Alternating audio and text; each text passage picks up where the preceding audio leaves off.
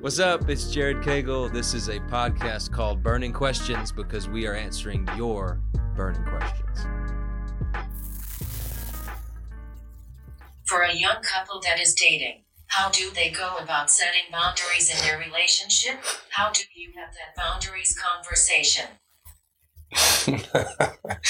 Amazing. Okay. Uh, boundaries. I'm assuming physical boundaries because that's the question that I would have asked if I was in high school submitting a question like you probably are, or middle school. You're probably asking the same question. Physical boundaries, relationships. Let's start with when you have that conversation. So if you're a girl and your boyfriend or this guy that's interested in you is coming towards you and their hand gets maybe like right about here, stop them and have the conversation. No, like too late. You know what I'm saying? Or if you're a guy, let me tell you when you need to have a conversation. If she looks at you, I mean, she may be 20 feet away, but if she looks at you in the eyes, you better hurry up and have that conversation because I know you boys, and I know how you are. The, the, the truth is, like, man, if you're in the moment of temptation in any way, you're too late to have the boundaries conversation. And I know that it's tough. I know that it's awkward. I know you're like, hey, we just kind of started dating or going out or we're you know we're not even facebook official yet nobody has facebook i don't know our snapchat streak is only 60 days you know it's not that real yet whatever it is for you let me just tell you as awkward as the conversation is it's very very very important especially especially if there's any kind of chance that y'all are going to be alone. First thing I'll say, don't be alone. And you may say, well, that's when we have our best conversations. Don't be alone. Date in public. Be in front of other people. It's the best way to be clean. Another another another thing practically, don't ever be horizontal. If you are alone or even if you're in a group of people and y'all are having like a movie night or whatever with your friends, don't be horizontal, especially not with a blanket. Let's just be honest. Like, just get real for a second. You know, when you put yourself in those types of situations, you're setting yourself up for failure. So you got to have it. You got to have the conversation and you got to have it before temptation comes. And boundaries need to be very clear and set very early. Why is that important? Let me talk a little bit about that. Why, why do we need to have boundaries. I, I think about this um, very smart, a guy that's a lot smarter than me, Ben Stuart is his name, wrote a book uh, called Single Dating Married. Single Dating Engaged Married, I think is what the book's called. Look it up. He's a great guy, great author. In the book, he talks about temptation and sex, really. He talked about sex in terms of fire. So think about fire, right? It's a good thing, it's a good gift. It's warm. It brings heat. It uh, it it provides for us a, a good environment. Like you want to sit around a fire with your family at home around the holidays. You know, like it's a good thing. But think about it when it's in its rightful place right? So you're in your living room, you've got your your your real fireplace, not your gas boring, you know, fireplace, but like real wood, real chimney, real, you know, it's this, it's this ambiance, this environment. It's awesome. It's beautiful. You sit around and maybe you roast a marshmallow, whatever. You're having a good time. But think about what would happen if you were to take that fire and put it right in the middle of your living room. Probably wouldn't like go very well. You know what I'm saying? Because it's not in its rightful place anymore. And that is the boundaries conversation. Sex, just like fire, is a good gift from God, and it was intended for a purpose. It was intended for relationships that are committed in what we call marriage, which means you are committed to that person for the rest of your life. Like it's not a, hey, our streak is 300 days now, so we're getting a lot more serious. No, it's like, here's a ring for your finger because that's how serious I am. You know, like I'm not going to take this ring off because my love for you is enduring and I'm going to commit my life to you. That's the type of commitment that God designed for sex to be a part of. Let me say it this way. In Genesis chapter 2, at the end of the chapter, God describes the two, man and woman, coming together in marriage.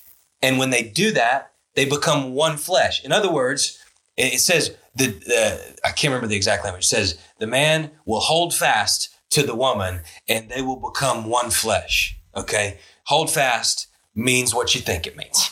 Okay. We'll just go ahead and put that out there. So when they hold fast, they become one flesh. Here's the tricky part about that. You don't want to become one flesh with just anybody. You don't want to become one flesh with somebody that you've got a 50 day Snapchat streak with. You know what I'm saying? You don't want to become one flesh with a guy that is only with you because he thinks you're hot and he can have better friends if he's hanging out with you. You know what I'm saying? This is a full on commitment future type of conversation that we're having. So it's very, very important. Also, on that same vein, the two becoming one flesh. Some of you may have crossed the line physically with somebody. Maybe you're in a relationship right now where you've already crossed the line and you're finding it very difficult to leave and to break up with that person and you can't figure out why. And all of your friends are like, you need to break up with him. He is such a punk. He is not nice to you. You know, maybe they're using other words that I'm not allowed to use when I'm, you know, whatever on a microphone. This is real. Why can't you break up with him? Why can't you break up? And there's something about it that's just holding you back and you can't figure it out, but you know that you just can't break up with him. I want to make the argument that that is how God designed us. When we are physically intimate, when we go there with somebody else, there is a very real attachment that happens where we become one flesh. It's the spiritual thing. And so maybe you're wondering like why you can't detach yourself from that person. And I want to tell you it's because you've already crossed the line and now you guys are are like attached in a very real way, you know? And so some of you may be listening to that and saying, like, man, I, mm, now, so what do you mean? Like, I'm screwed up forever? I'm not going to ever be able to have a good relationship? No, because God is the God of grace, and God is the author of salvation and redemption, and He is the one who brings ashes into beauty. He's the one that takes dust and turns it into the most glorious creation that the world's ever seen. And so there's, you're never too far gone for that God. You're never too far gone for Jesus. So take some hope in that. But you have to understand that every decision that you make today is going to affect where you're going and where you're going to be tomorrow or five years down the road or 10 years down the road. So I want to encourage you in this conversation about boundaries to think about it in terms of destination. Don't just think about it in terms of gratification. Don't just think about it in terms of what your body wants right now or what would be the most fun or what everybody else is doing that's permissible, you know. Think about it in terms of destination. Where, where do you want to be in five years? Where do you want to be in 10 years? Do you want to have a marriage one day? Do you want to have kids one day? Do you want to have a wife that is solely committed to you and there's nothing standing in the way? The thing that I hate the most about my past, if I'm being honest with you, because I have major failings in my past that God has redeemed and Jesus has saved me from. But the thing that I hate the most about my past is when people come up to me and they hear my story and we're talking and they, they say to me, okay, but God pulled you out of that. Which means if I fail, then he'll pull me out of it. And I say, yeah, that's that's exactly right. Like he's the God of redemption, he's the God of salvation, he's the author. And then they say, well, why can't I have some fun then now? And then later down the road, I can like, you know, be washed clean and, and God can make beauty from ashes. But well, why why why can I not take the same journey that you took? What I want to tell you today to be very careful with that train of thought because you don't know the pain and even the penalty of the sin that I've gone through and that I've had to walk through and the pain that it's brought to my relationships and the way that it's affected things in my life that I wish on no one. So you have to understand every decision that you make. You may be saying, I'm ninth grade man, I got a long life ahead of me. The decisions that I make today, I can hide them and they're not going to affect my tomorrow. I want to tell you that that's wrong.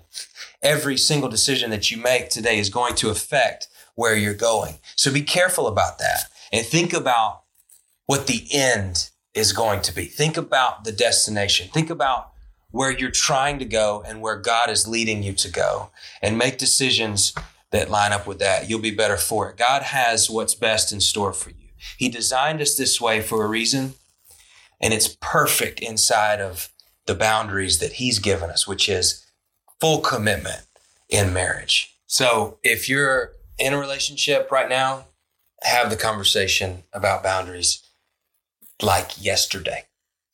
If you're not in a conversation, or if, sorry, if you're not in a relationship right now, still be thinking about this conversation because it's very important to know where you stand and to go ahead and take that stand before you get there. If you're in temptation when you have it and when you decide where your boundaries are, it's too late. If you've already gone over the line and you've already entered into a relationship that's become physical,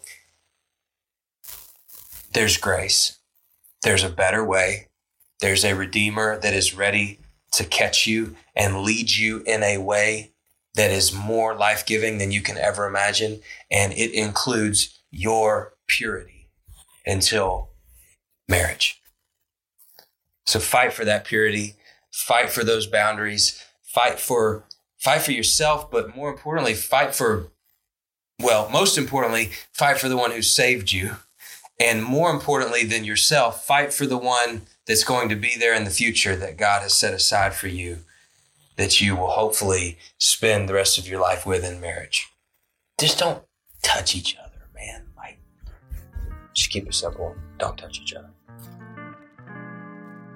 Thanks for listening to this episode of Burning Questions. If you have a burning question that you've been longing for an answer to, DM us on our Instagram at CMC Students underscore.